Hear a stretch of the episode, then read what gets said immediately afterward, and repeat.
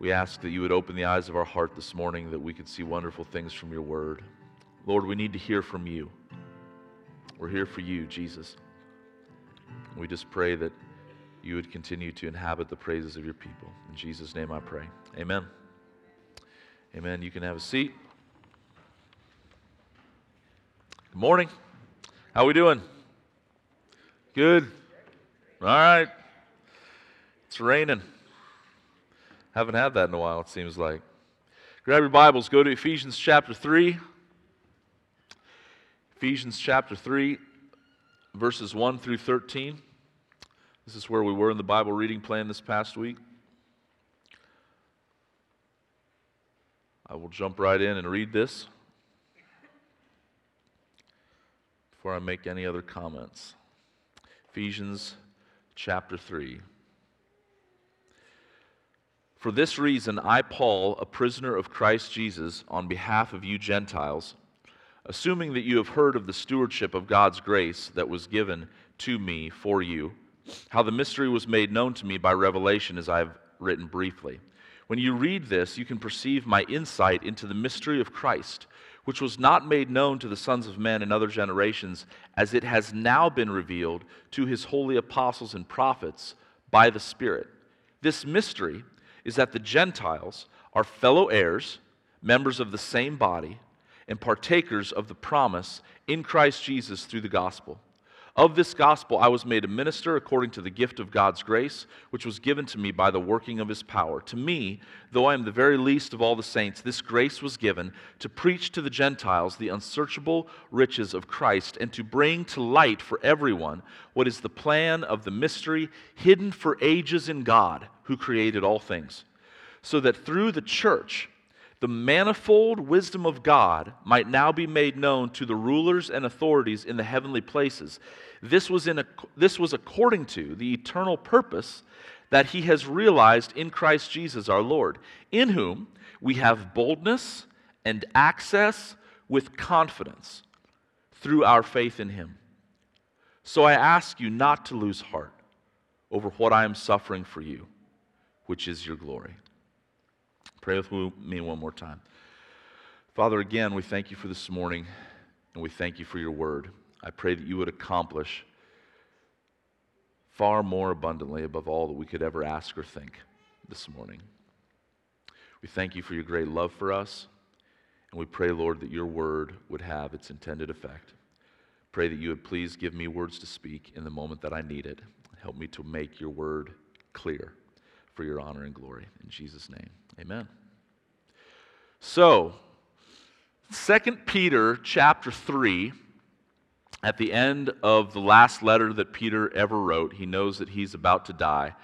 Uh, just as he's kind of closing out the letter, he gives us this little detail um, into some of the things that were going on in the early church. And he says this He says, Count the patience of our Lord as salvation, just as our beloved brother Paul who wrote Ephesians and many other books in the New Testament, just as our beloved brother Paul also wrote to you according to the wisdom given him. And he says this as he does in all his letters when he speaks of them on these matters. There are some things in them, referring to Paul's letters, that are hard to understand, which the ignorant and unstable twist to their own destruction as they do the other scriptures. Have you ever had a hard time understanding exactly what Paul was saying? Yeah? You're not alone. Peter thought the same thing, and so did many other people. But, as he says, it's the ignorant and the unstable that twist them.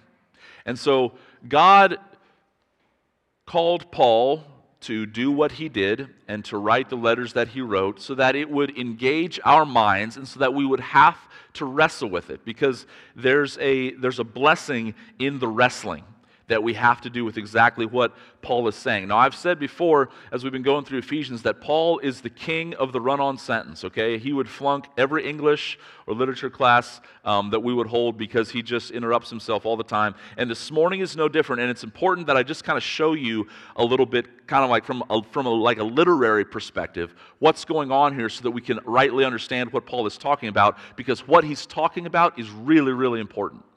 It's really, really important, and actually, really, really practical and helpful for us as, as, as, well too. But I want you to, I want to just point out some kind of technical details here. I want you to look at the little phrase at the beginning of verse one. For this reason, I, Paul, then he says, a prisoner of Christ, and then I want you to jump down to verse 14, which we did not read.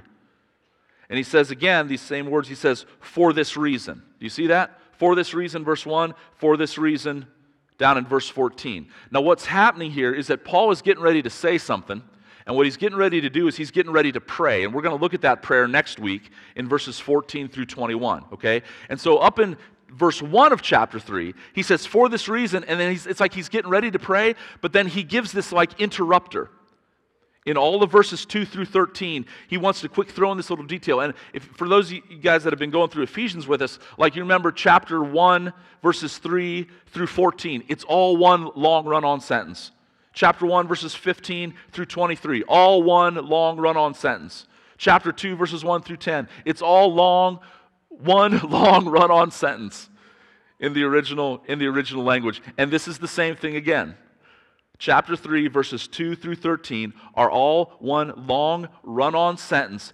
And Paul has some details in here that he wants us to get. And this section is unique.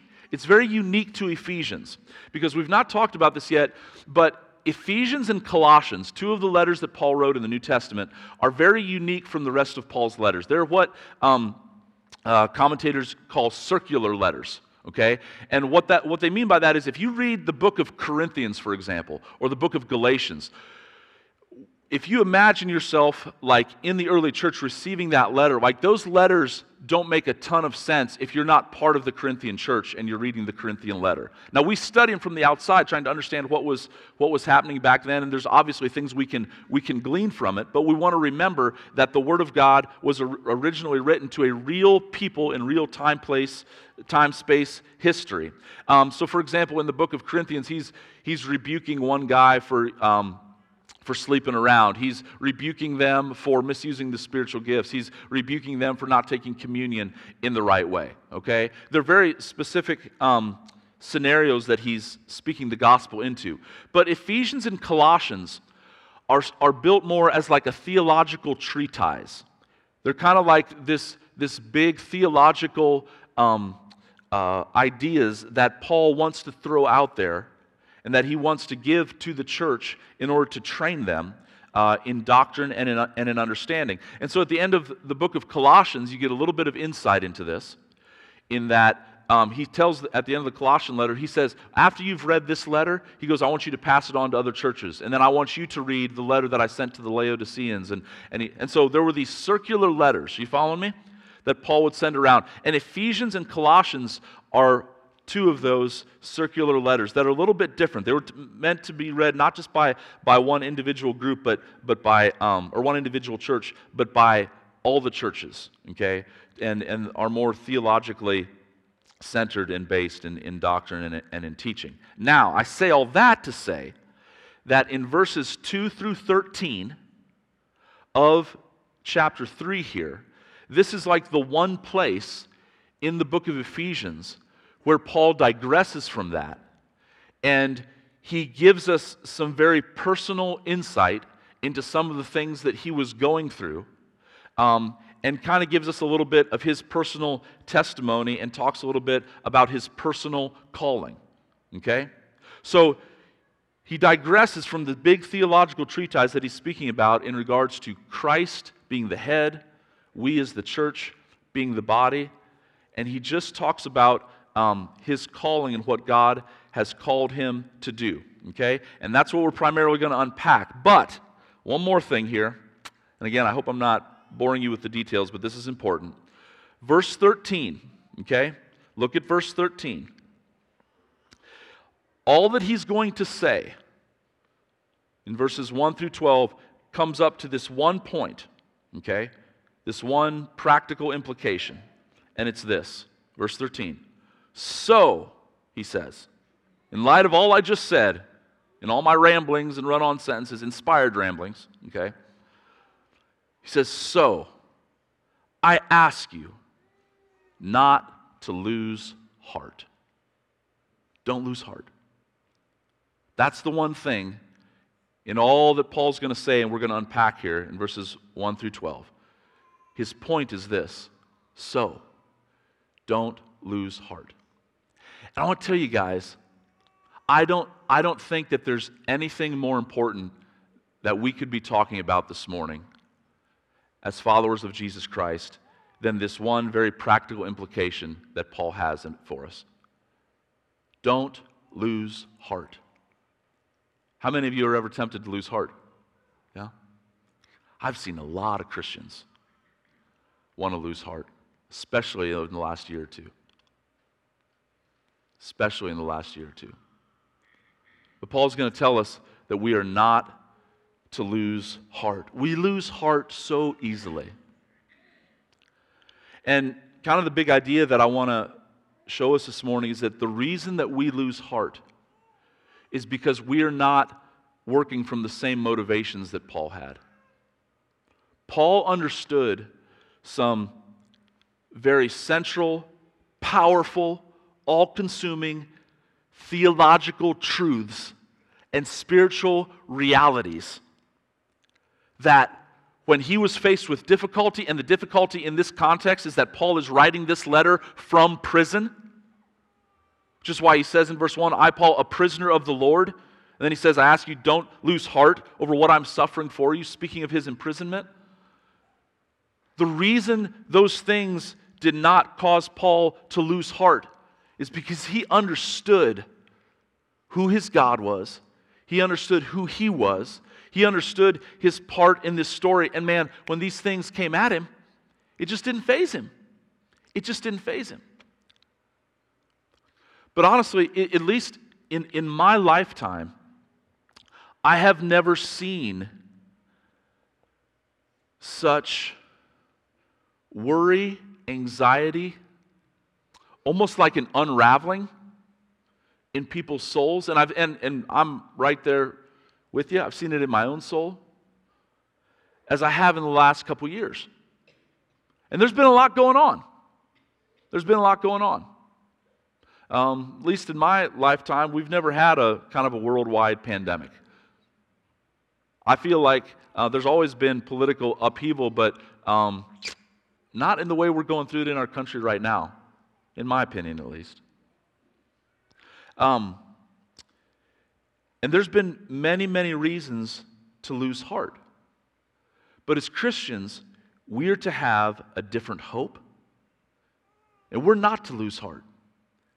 And I just want to tell us from the outset this morning, guys, that there's no excuse.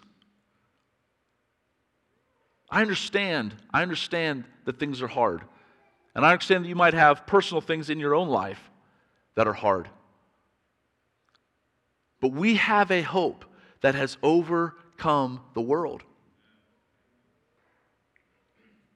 And not just in a general sense. See, I, I think one of the things that, that we do to ourselves as Christians is if I had to explain or, um, or say what I think the primary motivation is as to why we think Christians aren't to, lo- aren't, aren't to lose heart, is we think we shouldn't lose heart.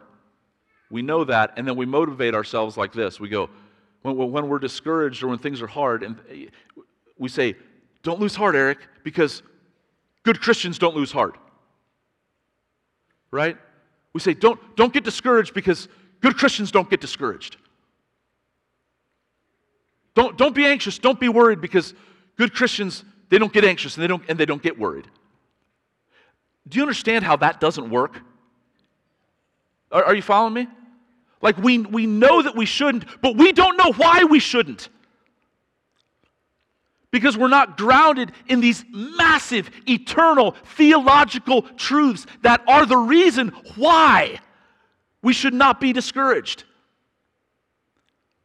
This is what I want to tell you, folks. Theology matters. It matters a lot. And theology is not just for theologians or for guys in seminary or for pastors or for missionaries. The Bible was given to all of us so that we could stand, so that we would not lose heart. So I want to give you four reasons this morning why we should not lose heart, no matter what comes, no matter what happens. Nationally, on a world level, personally, we all have personal trials and difficulties that we're going through. But I want to give you four reasons that I believe Paul gives us why we should not lose heart. Number one, we are part of a divine plan. We are part of a divine plan, a massive divine plan, an eternal plan that God has been working out from before the foundation of the world. Okay?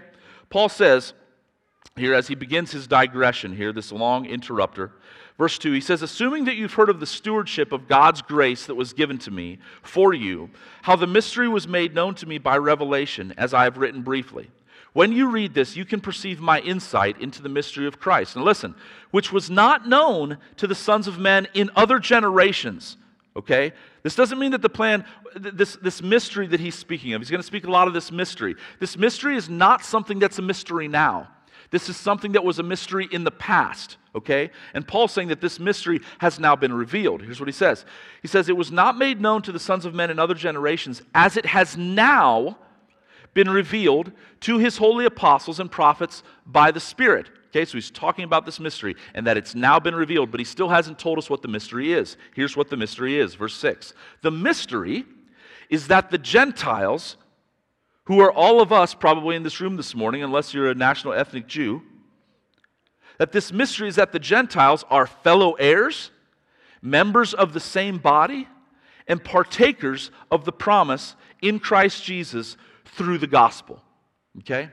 So Paul's saying this divine plan that we're a part of was started in God in all of eternity past. Okay? He's going to go down, j- jump down to verse 8 real quick. He says, His grace was given to me to preach to the Gentiles the unsearchable riches of Christ and to bring to light for everyone what is the plan of the mystery. Listen, hidden for ages in God. This was always God's plan, but it was hidden in the Old Testament before Jesus came, under the Old Covenant. But it's always been the same plan.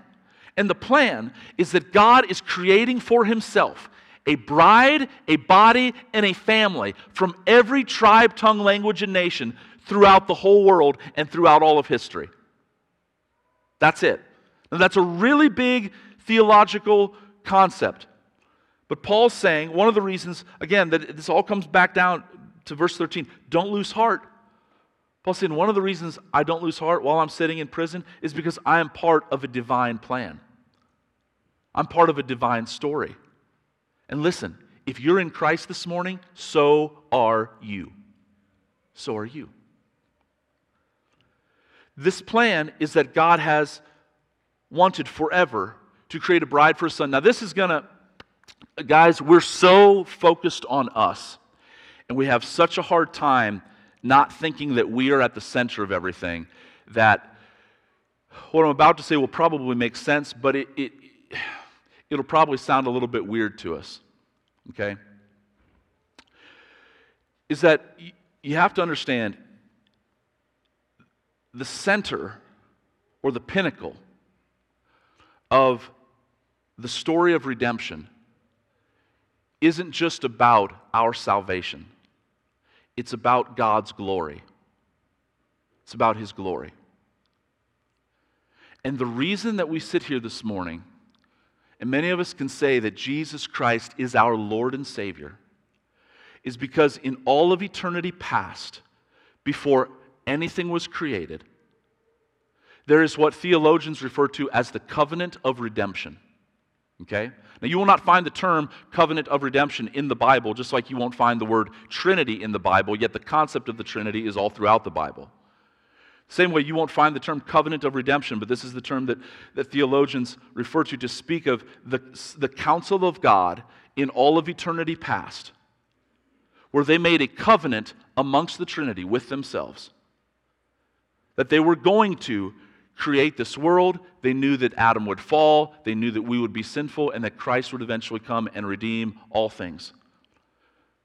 But the essence of it is that in all of eternity past, it pleased the Father to find for his Son a bride.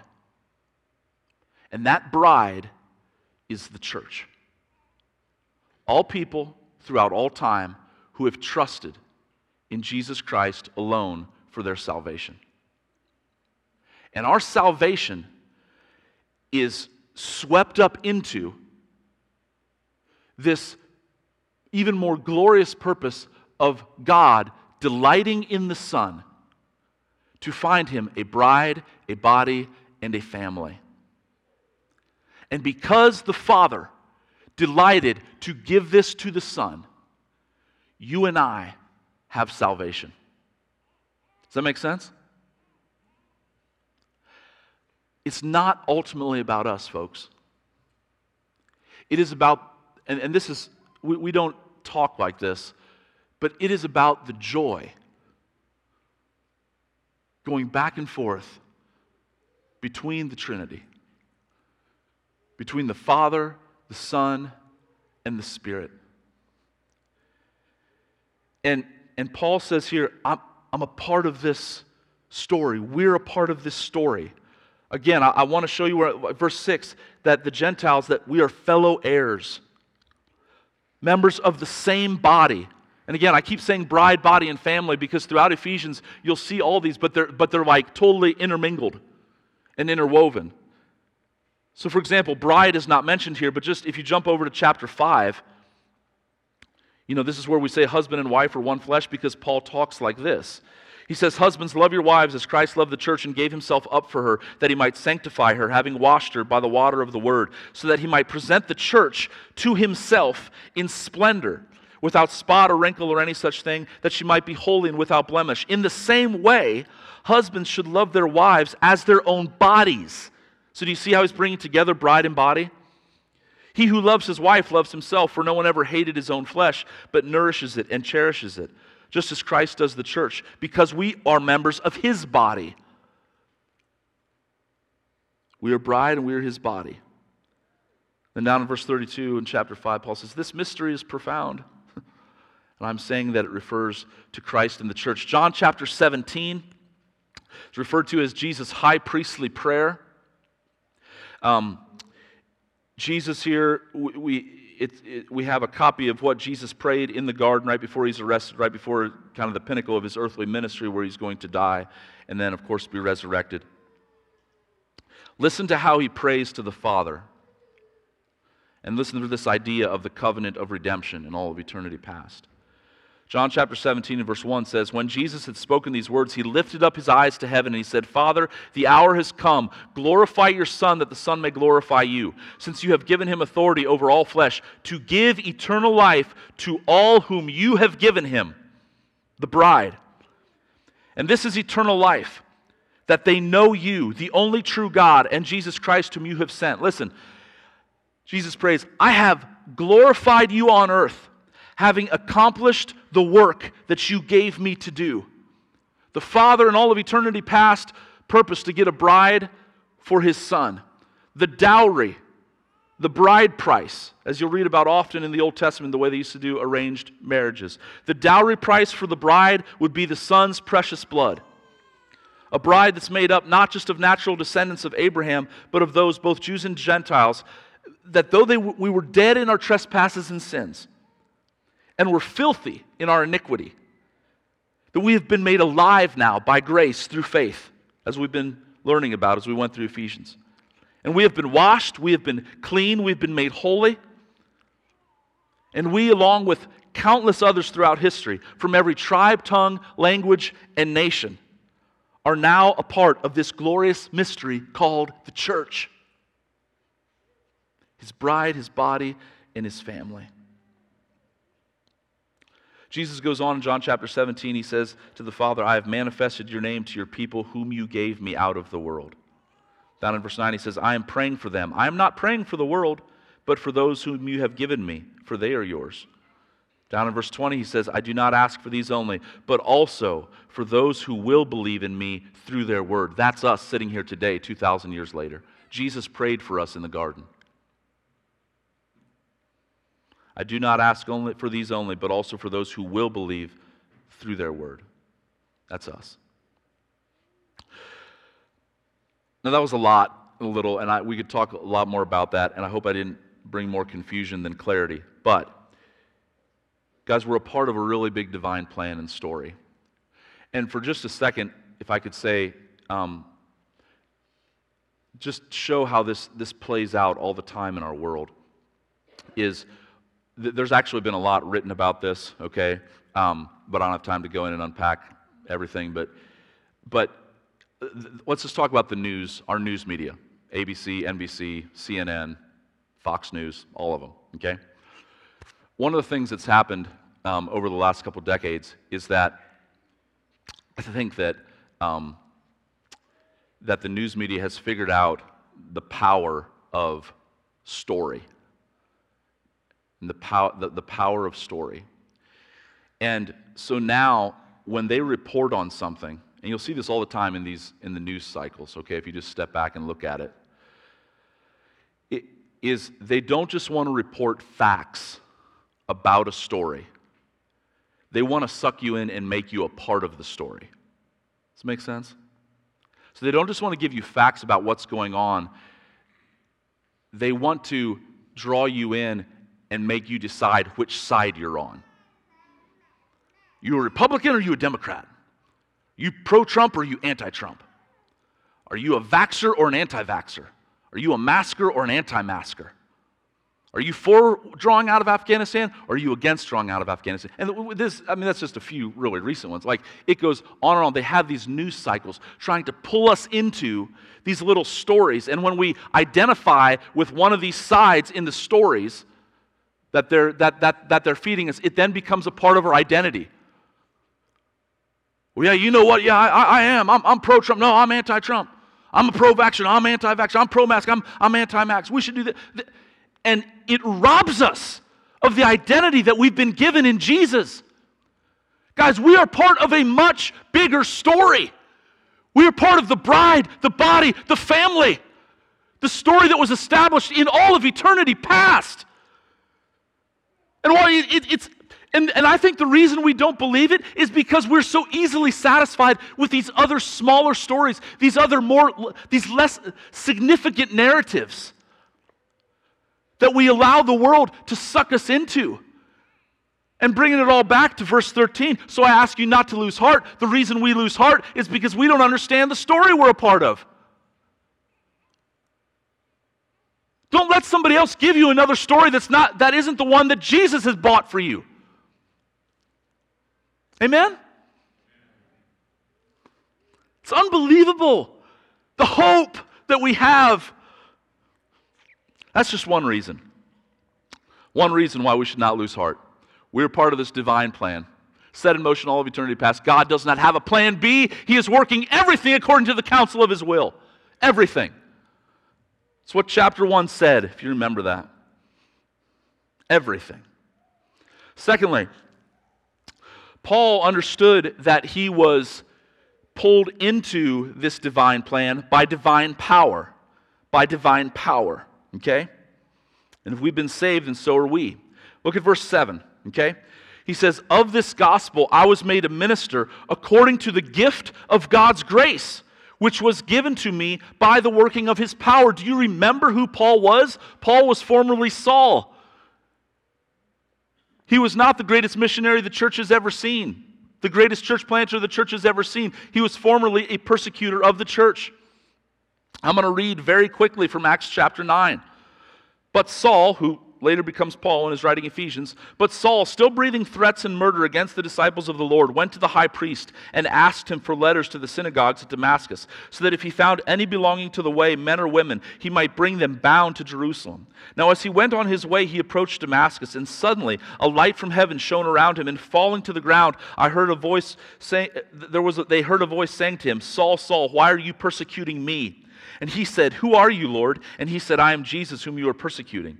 But rise and enter the city, and you will be told what you must do. The men who were traveling with him stood speechless, hearing the voice, but seeing no one. Saul rose the, from the ground, and although his eyes were opened, he saw nothing. So they led him by the hand and brought him to, into Damascus. For and for three days he was without sight and neither ate nor drank. Saul is on his way to continue persecuting the church, to arrest Christians, and Jesus stops him in his tracks And God saves him sovereignly and calls him to be an apostle. That's what Paul is referring to here in verse 7 when he says, I, I, was made a minister according to the gift of God's grace, which was given me by the working of his power. Another reason we, we should have hope, folks, is that this plan, we, we've been called into it by the power of God. For every one of us here this morning, there was a moment because all of us are born in sin. This is what Ephesians, remember, remember the whole book here, okay? But literally just a sentence or two ago, um, in Ephesians chapter 2, verses 1 through 3, we were dead in our trespasses and sins. All of us were by nature objects of wrath. But if you are alive in Christ this morning, you've been made alive in Christ by the power of God. That God has saved you through the preaching of the gospel. And so, if we're a part of this divine plan and we've been brought into this divine plan by divine power, whom shall we fear? Of whom shall we be afraid? This is why Paul speaks the way he does also over in Philippians, which is another letter he wrote from prison, just like he's writing Ephesians. And Paul says, You know, I, you know, to live is Christ and to die is gain. If I'm to go on living in the flesh, then I know I'll, you know, I'll have fruitful labor among you and the other churches. But if they kill me, well, to depart and be with Christ, that's better by far. You can't stop a guy like this. You can't stop a guy like this who has this type of hope, who absolutely refuses to lose heart. But how was he able to respond to such difficulty with such hope?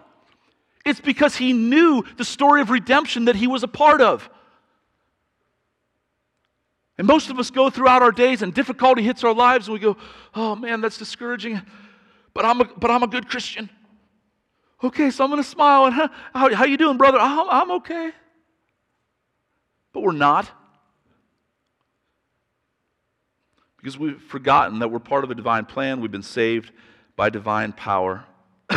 There's no reason to be afraid. One of, my, one of, the, one of the goofiest little stories in, in the Gospels is after Jesus raises Lazarus from the dead uh, there are big crowds now following Jesus.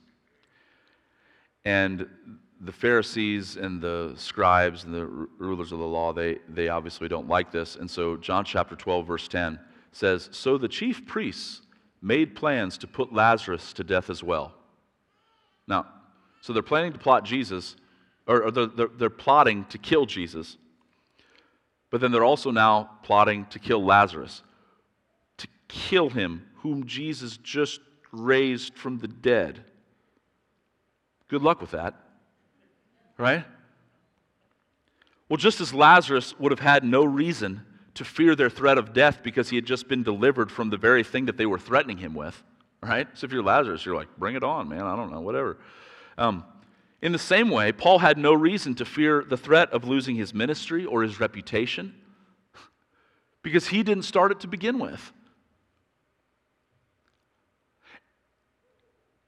You know, guys, in, just very practically, like in terms of Mercy Hill, and in terms of you know the, the ministry here, like he, there's so much written about in church land about how to start a church and you know how you got to do it. And i've told you guys i get emails you know somehow i got on these email lists. I can't get off of them but it's basically you know church planting in a box. They'll send you like a little starter kit and you i mean it's, it's weird. But anyway like, but here, here's what it all comes down to either God's in this or he's not. That's it. Either God is in this or he's not. Either God is, is, is for us, either, God, either Mercy Hill is a local church that's a part of the global universal church. Either he is or he's not. And if it's not, it, we'll, we'll fail. Okay? But if he is, then we're going to go on and we're going to see fruitful labor. That's it. Okay? Um, but we have nothing to fear because we didn't start this. It, it, it, we're not the ones, we're not the source of this. the ones that started it, was God. So, Paul understands he's part of a divine plan. He's saved by divine, by divine power. So are we. He, he also has, and this is, oh man, we could spend the whole morning on this, and I'm, I, I, I got to talk fast here. But he, he also understood that he was part of an eternal purpose. So, this divine plan that he was called into by, by divine power, it had an eternal purpose. Okay? An eternal purpose. And this, this is incredible. Like, we, we almost have no grid for this. I don't know if you guys got this this past week or understood what this meant when, when you were reading this this past week. But let me start in verse 8 again. He says, To me, though I'm the very least of all the saints, this grace was given to preach to the Gentiles the unsearchable riches of Christ, and to bring to light for everyone what is the plan of the mystery, hidden for ages in God, who created all things. Now, now look at this, verse 10. So that, so that, so that, again, eternal purpose.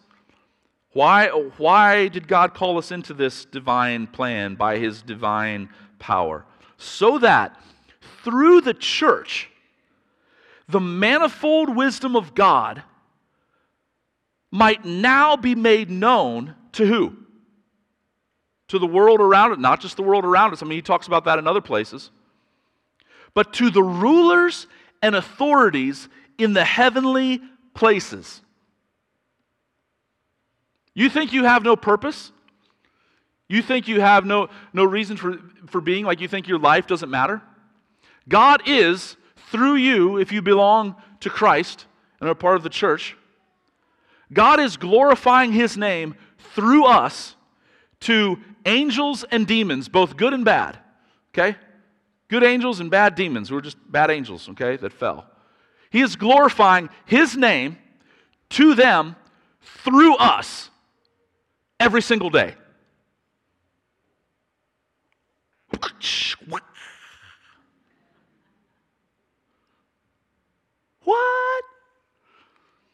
That's what he's doing. Now, listen, I want you to make sure you're reading this properly. Because many people read this and they go, yeah, you know, it's, it's, uh, we, we got to make sure we live right, you know, because, you know, we, we, want God to get glory, you know, through our lives by, by living right. And hear me, I'm, I'm for living right. But I, but I want to tell you something. The, he's not saying, like, if we get everything correct, if we do everything perfectly, if we never mess up, and I'm not telling it that we should aim for not being perfect or not being holy, but it's not about us. God is doing this today, right now, through our lives by his sovereign power. Angels and demons are marveling at his manifold wisdom. That word manifold, it's found no other place in the New Testament in classical Greek. It's, it's, it's used to describe flowers, to describe ornate crowns, to describe woven garments. It's literally the idea of multicolored. God is manifolding his multifaceted, multicolored wisdom to spiritual beings through our lives. And the way that he's doing that is through what Christ accomplished on the cross. You might be asking the question, and you should be asking the question, well, how, what, how exactly does he do that? Let me just give you a couple of examples. The, the list is endless, and I believe that someday in all of eternity, we are going to worship God, and he's going to unravel for us the glory of what he packed into our finite little lives. He's going to unpack the glory of that throughout all of eternity. But let me just give you a couple of the big ways. That again, not he just will do it someday, but he's doing it now. It all comes back to his grace. And again, look here to the rulers and authorities in the heavenly places, and then verse 11 this was according to the eternal purpose that he has realized in Christ Jesus our Lord. So again, it's not about us, it's about him, what he's done, and that he's doing in us and through us. But I've been saying that we are bride, body, and family. What are some of the ways that God is glorifying His name to these spiritual beings? Well, we know that when Jesus was crucified, that Satan was somehow involved. We know that Satan entered Judas as he left the upper room and went and plotted. Um, with the high priest to come have him arrested on a, on a natural level. So there was things happening, natural plotting, but there was also spiritual plotting. Satan was involved. Satan being one of these spiritual beings, okay, that God is glorifying his name to. But think about it. Think about the wisdom of the cross. That, in terms of bride and body, you kill the bridegroom, what does it create? A bride. Christ is head, we are body. You chop off the head, it only creates a body. We are family. You kill the perfect older brother, it only creates a family. This is the wisdom of God. This is the wisdom of the cross. You follow? God is doing this through His grace, through the gospel. God's purposes will not be stopped, folks. Not on earth and not in heaven. Another way that God is glorifying his multifaceted, multicolored, manifold wisdom is the fact that we have this letter of the Ephesians. That Paul is in prison.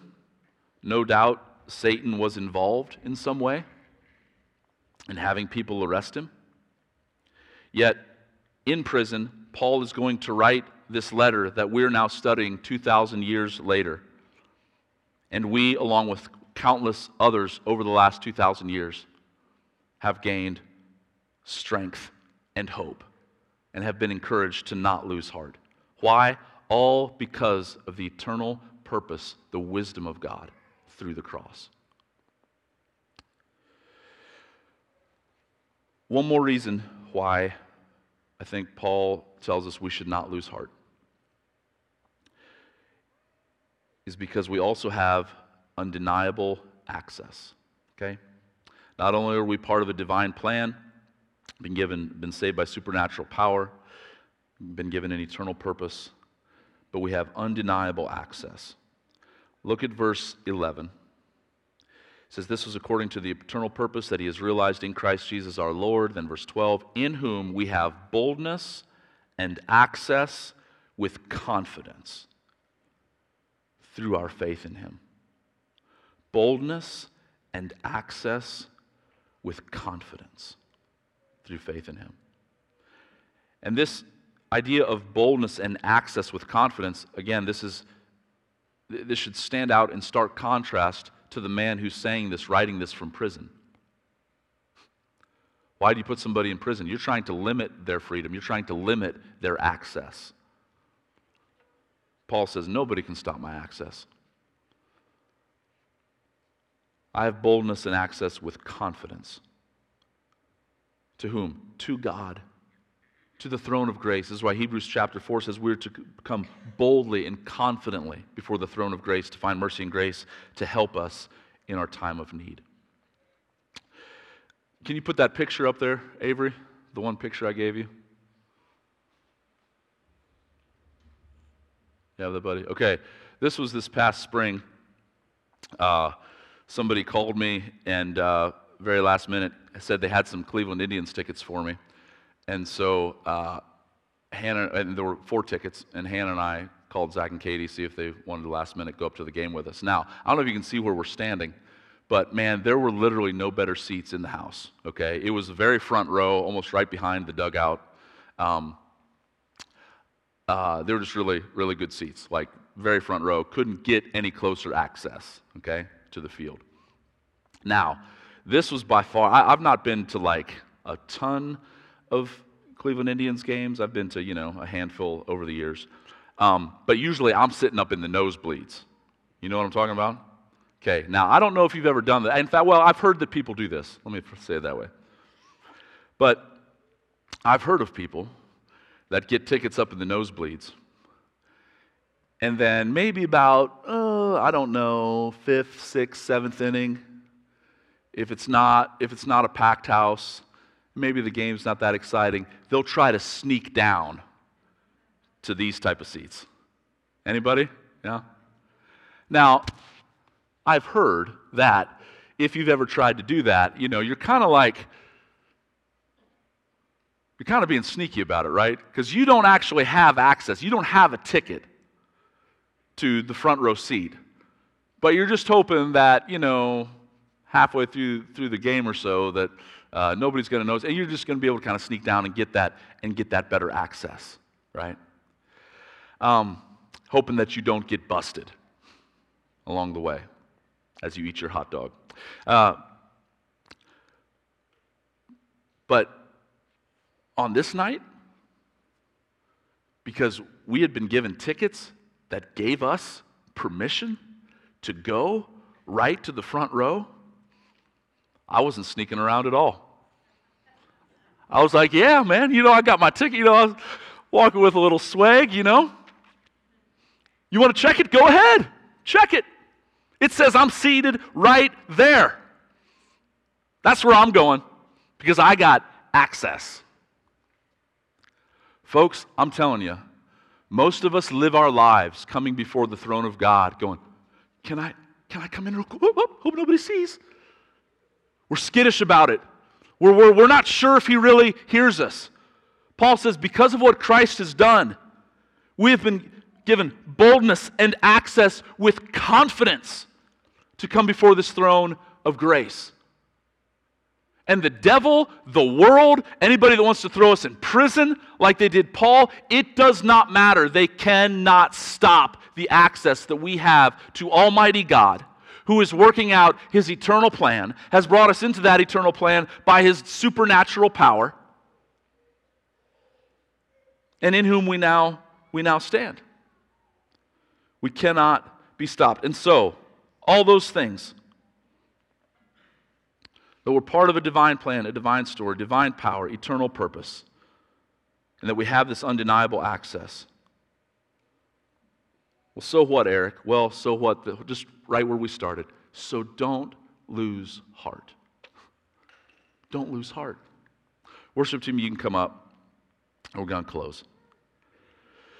Here's what I want to ask you this morning as we close. Very simple. What is causing you to lose heart? What is causing you to lose heart in this season of your life? What is it? For you, what is causing you to lose heart? Is it all the chaos of these other stories that the news is constantly giving us, that the media is constantly giving us? And part of it's true, it's going on. We know it's out there. Is it personal pain? Is it frustration with another individual? Is it that you think that God has forgotten about you? Is it that you think that He should have done something else rather than what He's done in your life? Don't lose heart. Do not lose heart. Take heart. Jesus said in John chapter 16, the night, just, just just a few hours before he was arrested. He said, I have said these things to you that in me you may have peace. In the world you will have much trouble. Thanks. It's real encouraging. You will have much trouble, but take heart. I have overcome the world. Folks, that is true this morning, right now, for you, right where you sit. He has overcome the world. We have not, but He has, and we over, are overcomers in Him as we simply trust Him. So trust Him. Let's pray. Father, I pray that no one would leave here this morning losing heart. I pray, Father, that as we stand and as we sing this last song, and even right now, Lord, where they sit by faith, that they would declare that they trust you and that they would believe that you are working your plan for your purposes by your power and that we have access to you through prayer. Lord, I pray that you would make us a church that does not lose heart. You have not called us to this. You have not called us to be hopeless. You have not called us to be endlessly discouraged and frustrated in the same way as those who do not know you. Father, I pray that we would be able to stand, to take heart for your honor and for your glory. We love you and we thank you for your word. In Jesus' name I pray. Amen.